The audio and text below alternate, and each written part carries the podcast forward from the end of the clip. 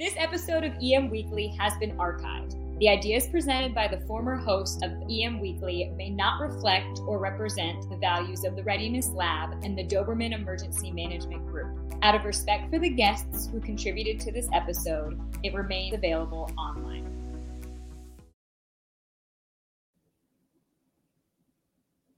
E M Weekly starting right now, bringing emergency managers from around the world together to learn, share, and collaborate. Good morning, good morning, good afternoon, depending on where you are at. And uh, I'm, uh, I'm excited today. Uh, we have a awesome guest that's coming on. Uh, young man who's working in uh, his working on his PhD, but we'll we'll get into that in a minute. Trevor's going to be awesome, but let's bring Dan in. Hey, good morning. Hey, bud, how's it going? It's going well, man. How you doing? Today today's a hat day, Dan. Yeah. Well, I, I don't. Well, I guess I could throw a hat on if it'd make you feel better. No, just, you know, you know how it goes, but uh, today, today is definitely a hat day. So well, every day uh, should be a hat day for you. You don't want to burn. Oh, there we go.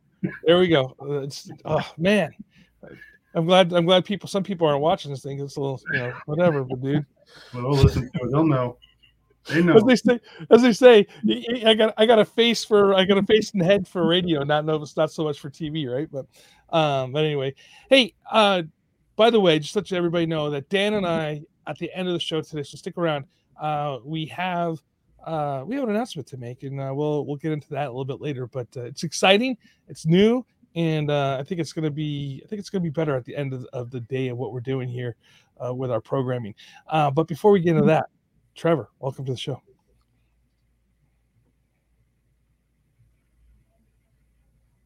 Thank you, Darian. Yeah, thanks. I'm happy to be here, man. So before the show started, Trevor and I were talking about weather, right? Because that's what emergency managers love to talk about, right? And he's from the Bahamas, but now is living in North Dakota. What a difference in the in so it's like what it's like what eighty degrees in the Bahamas and what what is it in North Dakota right now? Yeah, it's like seventy in the Bahamas, and it's negative. It was negative twenty this morning, so it's pro- it may have warmed up to about warmed to negative ten, but so that's the current that's the current battle we're fighting today. There's a reason why I live in Orange County, California, and that's part of it too, right there. But uh, we're not here to talk about weather. We're here to talk about realistic. Well, we are here to talk about weather a little bit, right? Mm-hmm. You know, to be honest with you, we're we're so the Bahamas, the the, the Caribbean islands in general. Um, Uh, they've been hit hard over the last few years uh, with some serious storms, and um, you know what? What are the? Well, we'll get into it. Like, well, what are the islands doing to um, prepare for the next round? Um, well, the Bahamas, like you said, we are part of the Caribbean, the wider Caribbean region, and we would have been impacted. The Caribbean in general would have been impacted by numerous um, devastating events, and I think. The most devastating one, of course, would have been Hurricane Dorian in two thousand nineteen that impacted the Bahamas. But we have a history. We have a very intimate history with hurricanes in that region. Um, and as time progresses, you know, as we experience these impacts, we're learning, we're trying our best to adapt and where possible mitigate. We have, uh, I think it would have been, we probably have a Caribbean Disaster Emergency Management Agency that would have been established I think well over two decades ago in response to, you know, this current context that we face. Um, national ministries and departments have been established well throughout the entire Caribbean region, especially post-international um, decade um, of disastrous reduction in the nineteen nineties.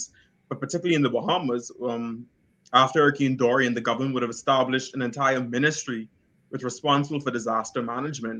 I think that ministry would have been absorbed into the office of the Prime Minister under this current administration.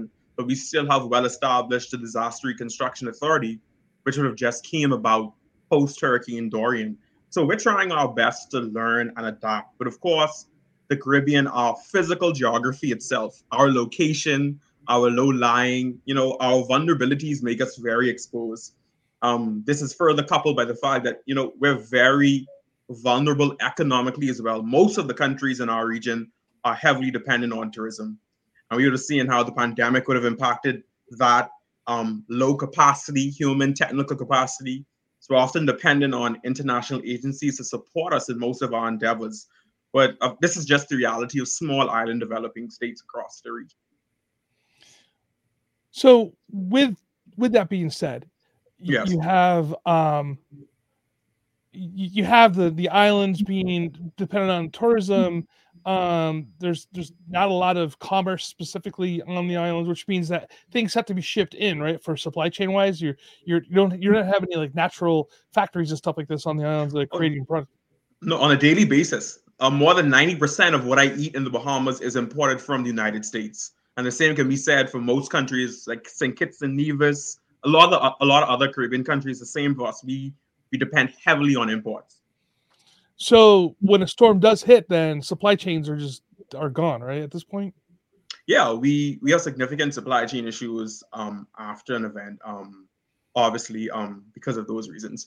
But in particular, um, we also see an influx of resources, of course, from humanitarian aid during that time. So we, in terms of, in terms of a food perspective or food security issue in the immediate aftermath of an event, we have not really seen that as a significant okay. challenge. Largely because of humanitarian aid and assistance, but generally the country has enough resources and supplies, you know, to deal with the event. The issue is where the impacts are. So, for example, if the impacts are on a rural island, now how do we mobilize resources? The logistical challenges of getting those resources to the island becomes the problem, not necessarily the lack of, but the management, the logistics behind it. Yeah, that's kind of where I wanted to get into a little bit too on the logistics side of it, because obviously, you know, uh, here, uh, you know, in the continental United States, um, it's it, you know, we could drive trucks to a, to a disaster zone, uh, yeah. where you know, where in the islands you're asking for boats to come, uh, which I mean, how long on a boat does it take to get, say, from um, Miami or or from Florida to to the Bahamas? Um. From Fort Lauderdale probably to Grand Bahama, um, and talking with a crew, maybe it could probably take someone six or seven hours. Okay. Um, it, it, it we're relatively close, relatively close to one another. But when you're talking about immediate response, um, you know, immediately after the event, you know, sometimes it's very difficult to get resources because the weather may not necessarily be conducive for mm, it true. to get resources from one island to the next. Um, but in events like that, especially after Hurricane Dorian, the U S Coast Guard really, they really helped, they really helped us in terms of getting those immediate supplies to Abaco Island post Hurricane Dorian, um, as well as to get like immediate food resources to that island. The Coast Guard would have assisted with that. Well, that's great, Dan. Uh, you touched on you touched on an area that I'd like to uh, circle back to, and you you know you said you spend you had your emergency management agency in place for approximately twenty years, and Yeah, there's no, there's absolutely no way you can get out of the way of a hurricane. You can't prevent that from happening, right? But you, you said there's a lot of concentration on mitigation. Uh, let's talk about um, what steps that have been taken that help mitigate and help you back up and running uh, quicker. So what kind of things do you guys do um, to make that a, a, a, a reality? Um, I think I, I don't want to just I, I won't just focus on mitigation, but I just focus on the grand scheme of things that we've been doing. Um, From an institutional perspective, we have tried our best to develop institutions to deal with disaster management, whether it be from a preparedness and response aspect. We have the National Emergency Management Agency. And in terms of recovery and reconstruction, we have the Disaster Reconstruction Authority. So we would have tried to do some stuff at an institutional level. Now, the problem with most of our institutions in any small island developing state, and this is not just exclusive or unique to the Bahamas, is the fact that these institutions lack technical and trained capacity.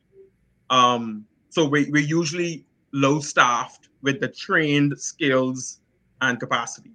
Now, in terms of adaptation or mitigation standpoint, you know, we're slowly we're slowly coming towards the notion that we have to work with nature. Um, as um, in terms of recent years, you, you'd have seen numerous um, steps by the government to restore mangrove ecosystems. Uh, maintain the health of coral reef ecosystems because they are natural barriers, of course, on an island. Um, we have seawalls. We've built numerous seawalls. Um, the government is also trying to revise um, building codes. Um, I think after post Hurricane Dorian, the Ministry of Disaster Preparedness, Management, Reconstruction, along with the Ministry of Public Works and the Inter-American Development Bank, we would have developed a Build Back Better policy.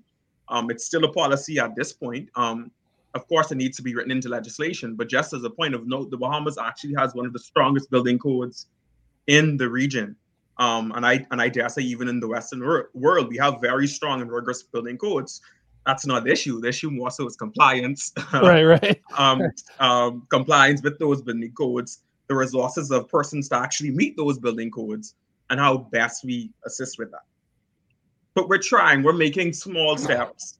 Are those steps big enough? In my opinion, no. In the context of climate change and the realities of our warming world, I don't think so. But we're trying our best with the resources and capacities that we do have. Let's talk about climate change. I like the, I like... Oh, go ahead, Dan. No, go ahead. I was gonna say, let's talk about climate change for a minute because you just brought it up. Uh, I just want yeah. to follow up really quick. You know, um, are are we seeing more impacts uh, from these storms on the islands uh, due to the fact that it's getting warmer and there's more storms, um, or is this just um, uh, are, are storms just a way of life over in the Bahamas anyway? I I've often I've often explained this my um this this this problem to people, and when the Bahamas has. It would be very foolish of me not to say or not expect hurricanes to impact the Bahamas. The Bahamas, we have a relationship with hurricanes dating as far back as the great hurricanes of the eighteen hundreds. You know, we have a very deep and intimate relationship with hurricanes. The issue for me, or the glaring issue for me, is that since about two thousand fifteen, the Bahamas would have experienced the impact of five major hurricanes. I mean, in category four or five hurricanes traversing through the country. I'm talking Maria, Joaquin, Matthew, Irma, and Dorian. Over the past five years, we have, we have seen significant explosive hydrometeorological systems passing through our country. Now, obviously, having a background in climate change, between two thousand fifteen to two thousand twenty-two, that's not significant to make any causal statement towards climate change, but it indeed raises my eyebrow as a climate change scientist and also a disaster manager. Because the question now is, are we going to continue to expect Hurricane Dorian forces of um, storms of that nature to impact our country? When I think back to my childhood, um, I remember storms like Hurricane Francis, Jean, Wilma. Those storms were very devastating, and they were Category two and Category three hurricanes passing through the Bahamas. We're talking about Dorian, a Category five hurricane that just obliterated and decimated Central Abaco and East Grand Bahama. We're talking about Ma- Hurricane Matthew in two thousand sixteen that completely changed the landscape of West Grand Bahamas, a Category four storms. These are much stronger systems. So when I reflect back to my childhood, so I think this is indicative. Like I said, I cannot make any causal statements, but I think this is indefinitely. This is definitely for me to raise my eyebrow. I think it's climate change has something to do with it. We know sea surface temperatures around the Bahamas is warming. We know sea levels are rising. We know we're losing our coral reefs to ocean acidification. We're seeing the impacts of climate change on a daily basis in islands, uh, especially in islands across the Caribbean region. Dan. Dan. Well, I want to follow up on um, on the mitigation aspect of things. Um, what is it that, that the government is doing or the agencies are doing to uh, better prepare and encourage mitigative efforts towards the, the citizens that live there, but also those who are, are um, coming in as tourists? Um, in terms of a preparedness standpoint, like I said, we have the National Emergency Management Agency, and they're really the preparedness agency in our ministry. Besides that, the Bahamas, in terms of how we deal with emergency management, our country is divided into districts, and each district's, you know, they're charged with local, um, they, they have local disaster consultative committees. I would have worked on about two or three of those. In West Grand Bahama, East Grand Bahama. I'm currently working with the island administrator in Exuma. And these committees are responsible for planning um, any sort of activities within their jurisdictions. And they're usually very active during blue skies times in terms of planning. Like I say, as much as resources they have, they do their best with planning, um, getting the local jurisdiction ready as possible, identifying resources. Um, Other than that, that's at the local level. The central government is doing what they can in terms of NEMA, but I think I think where we do fall where we do fall short is in terms of mitigation and other preparedness activities. Um, what I see happening, and this is actually a point of focus for my dissertation, is what I see happening is across the world, and I not I I won't even label it to one particular area. Is we tell people, including myself, I'm guilty of it as a former practitioner, we tell people to prepare bottles of water, canned goods, emergency kit.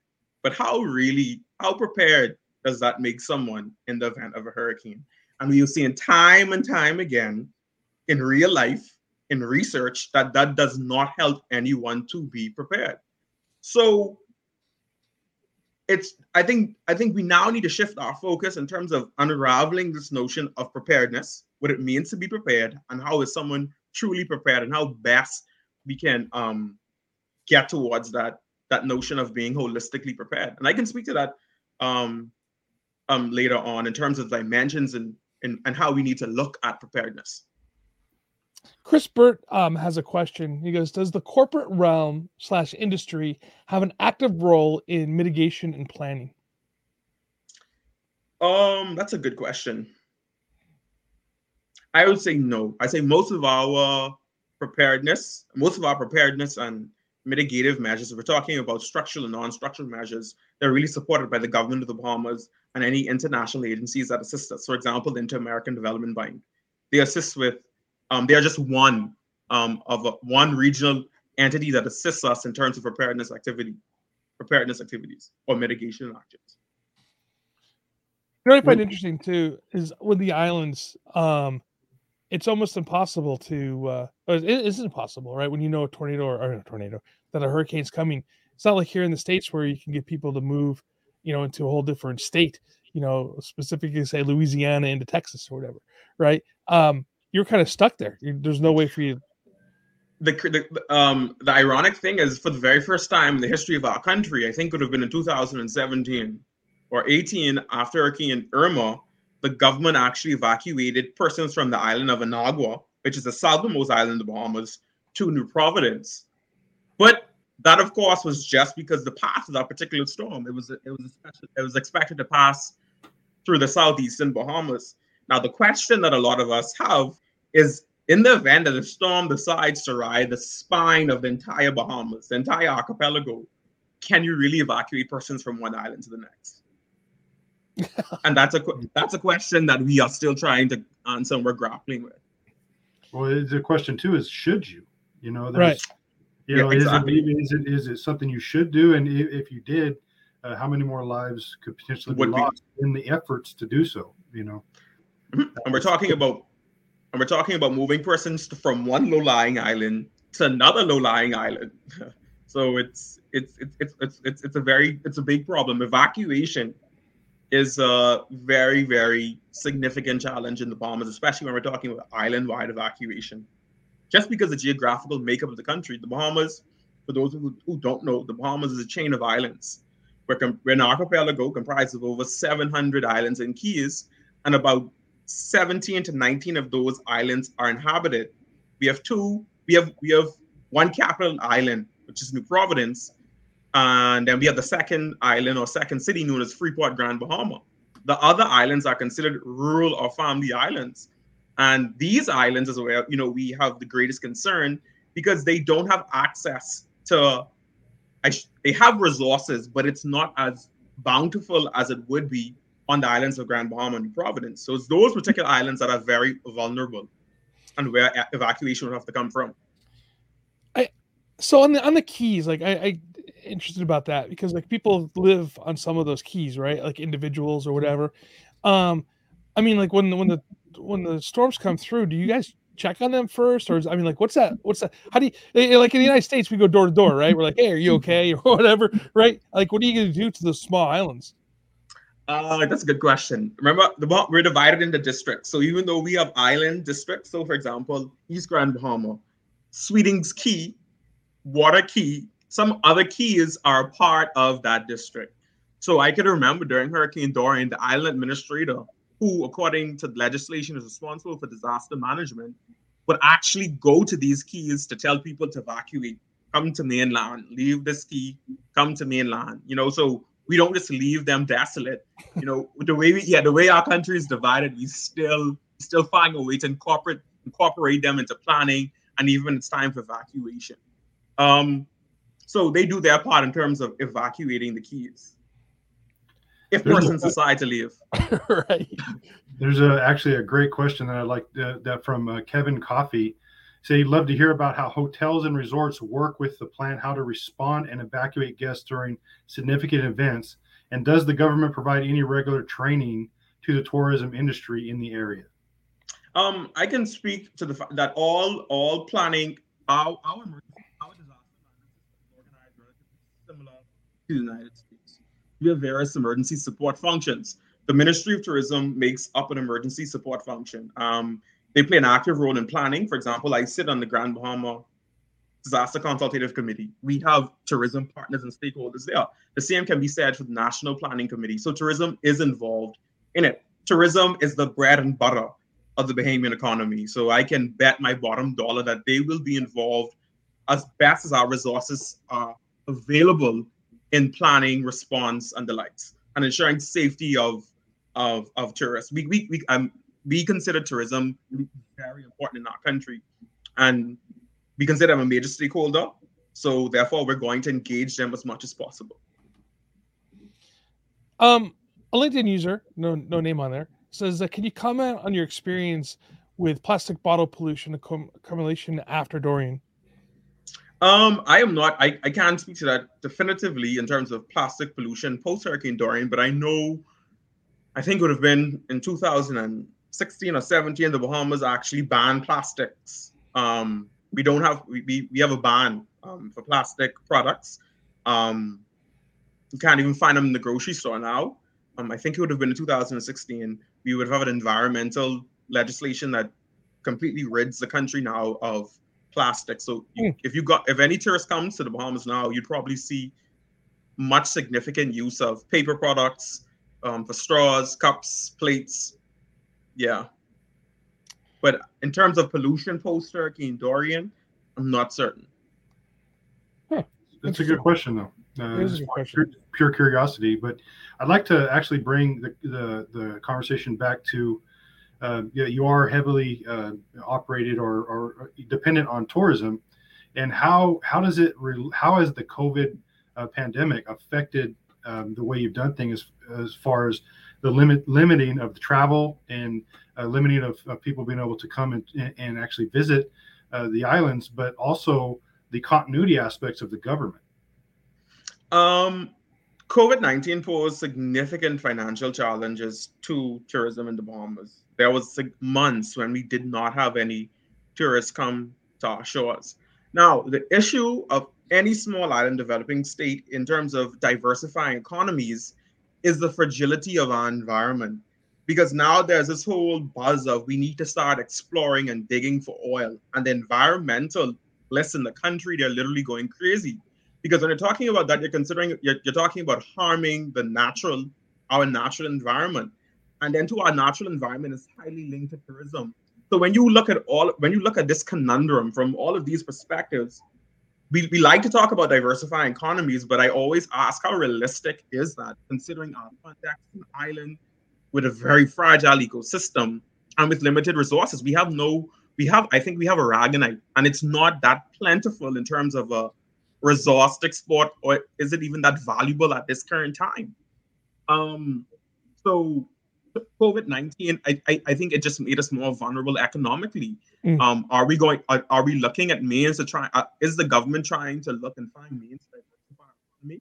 I most definitely think that they're aggressively going to look at that. But realistically, how possible is it? You have a country that was built on a tourism service industry from the nineteen fifties.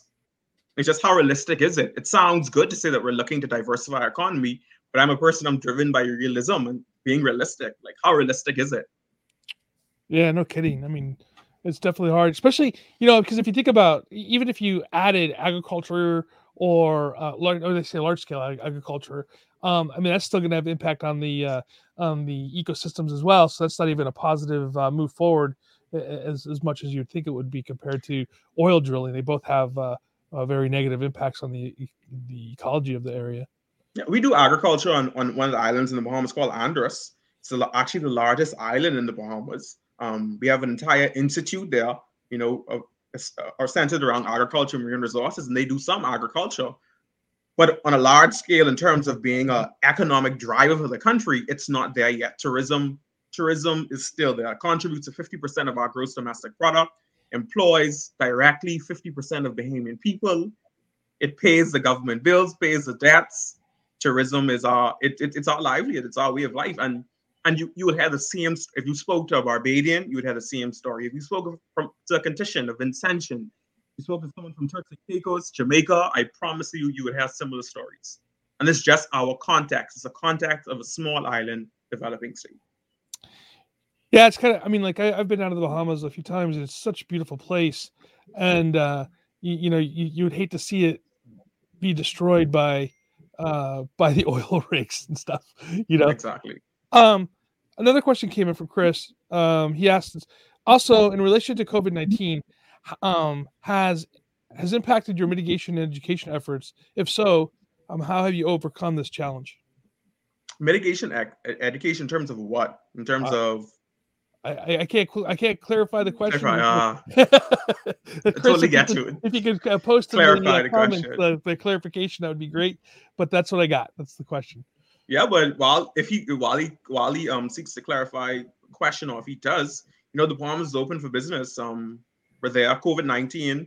The government is getting a grip on COVID nineteen. Um, Omicron. We're trying our best to get a grip on it, but we're most definitely open for business with regards to tourism. So encourage everyone to come. It's bad in the Bahamas, as you see. Is uh, is um, access to the Bahamas only available through uh, through uh, ship, or is it also available through air? No, uh, you can actually get through the Bahamas by ship and by air. You can get direct flights from South Florida, for sure. I know for certain from to Grand Bahama Island and to New Providence. Um, I know we have direct flights also to Island of Exuma. The Island of Exuma has direct flights from mainland United States, um, but you can get several flights from Fort Lauderdale, Miami. I think we have a flight at least from Philadelphia, direct from Philadelphia directly to New Providence now on Frontier Airlines. So there are plenty of access points to the Bahamas, especially on the eastern coast of the United States. Oh, Chris says outreach. That's what he meant by uh, impact and mitigation outreach. To that's what he's asking for. Can you repeat the question? Yeah, so he said he goes, he goes um, has has uh, COVID nineteen has impacted your mitigation education efforts? He's talking about outreach. Like, how, how do you overcome the challenge of of outreach during COVID times when you're trying to get people to mitigate and prepare for disaster? Okay, I think th- that speaks to this whole notion of a multi-hazard context. You know, you know, we actually dealt with that during Tropical Storm Isaias. Um, I, I was working with the ministry at the time. And that was a big issue because that would have been the first event that we would have experienced in a COVID world.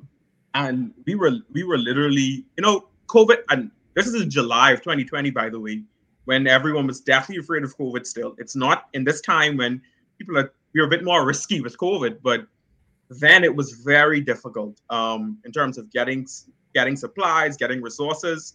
It was very difficult, but like like the rest of the world, we're adapting and we're learning and we're trying our best to just live within this context of COVID nineteen while considering our natural hazards and our inherent vulnerabilities. So, Trevor, if you could, you know, talk it here to the emergency managers around the world, and uh, you know, if there's one thing that you want to tell them about responding to disasters, um, specifically, you know, within the uh, the context of the Caribbean and the, and the island culture, what would it be? What, what's one takeaway that you think that they should go away from this conversation with? Um, I think what, what one thing that one thing that I would like people generally to take away from this is that in small island developing states like the Bahamas, we we have a lack of resources. We have an inherent lack of resources, and we are most definitely dependent on our international partners, our international brothers and sisters to assist us um, in the aftermath of an event. Um, and most times when we see when we see the responses that we see, it's not necessarily because the country doesn't care, government doesn't care, or there's no preparation, but it's just a matter of reality. It's a matter of resources. It's a matter of capacity. And that's why one of the reasons why I would have decided to do my PhD in disaster management at North Dakota State University for that fundamental reason, because I believe that in order for us to begin to make any progressive change as a region, we need to build capacity. When we build hospitals, we put doctors in them. When we build schools, we put teachers to work in them. When we build banks, we want accountants. So when we establish departments and ministries of emergency management across the region, we need to put emergency managers, and we need to build that capacity. And that's one of my goals um, in terms of being a scholar uh, of, of this field, to try to build capacity for my region, because I believe that's our fundamental issue. Yes, we're low-lying. Yes, we're a chain of islands. We know emergency management has potential. If we prepare for, mitigate against, respond to, and recover from, there's potential in this notion of emergency management. But if we don't have the actors to do the business of emergency management, or we don't have the potential in the distributed function, then it's purposeless. So I believe we need to build capacity. And that's one of my main goals of, in terms as a professional, as a future scholar, um, as an academic, is to really and truly build capacity that's that's going to be applicable to my context.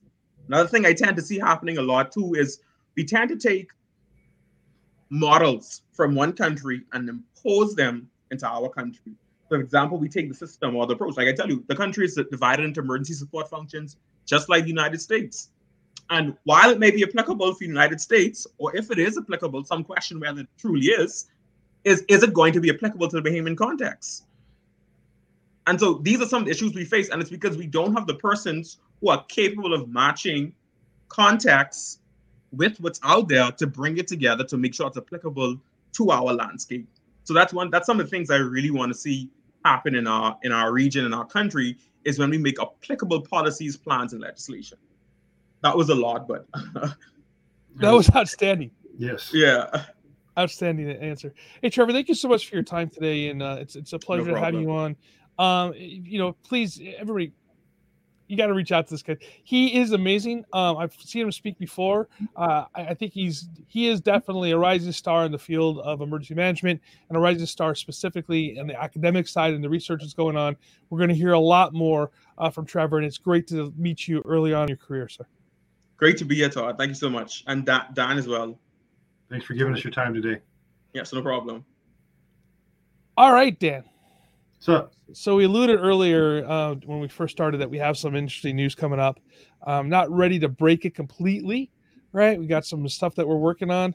Uh, but, um, well, do you want to let them know, or do you want me to let them know? Well, it's just uh, ultimately what we want everybody to know is that to, to keep a close eye, check out Leaders Cafe. There's going to be a lot of information coming on on that platform. Um, but we're going to be expanding Uh, in, in what we do, how we do it, and how we get you the information we, we've been getting you, how we come to you, and how we support you. Uh, we want to um, expand on how we engage our audience, but we also want to expand upon how our audience engages with us. So there's going to be a lot of change coming, uh, a lot of ultimately a transition as well. But this is uh, coming very shortly. Keep your keep close eye on the information we put out. Um, uh, uh, follow us on. on LinkedIn, on Instagram. Join Crisis or Leaders Cafe, um, formerly Crisis Cafe, because there's going to be a lot of information coming. Absolutely. And don't forget about our newsletter as well.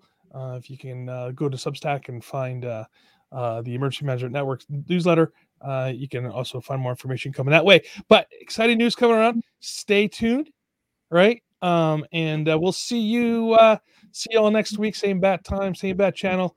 And remember, everybody, please stay safe. Stay hydrated.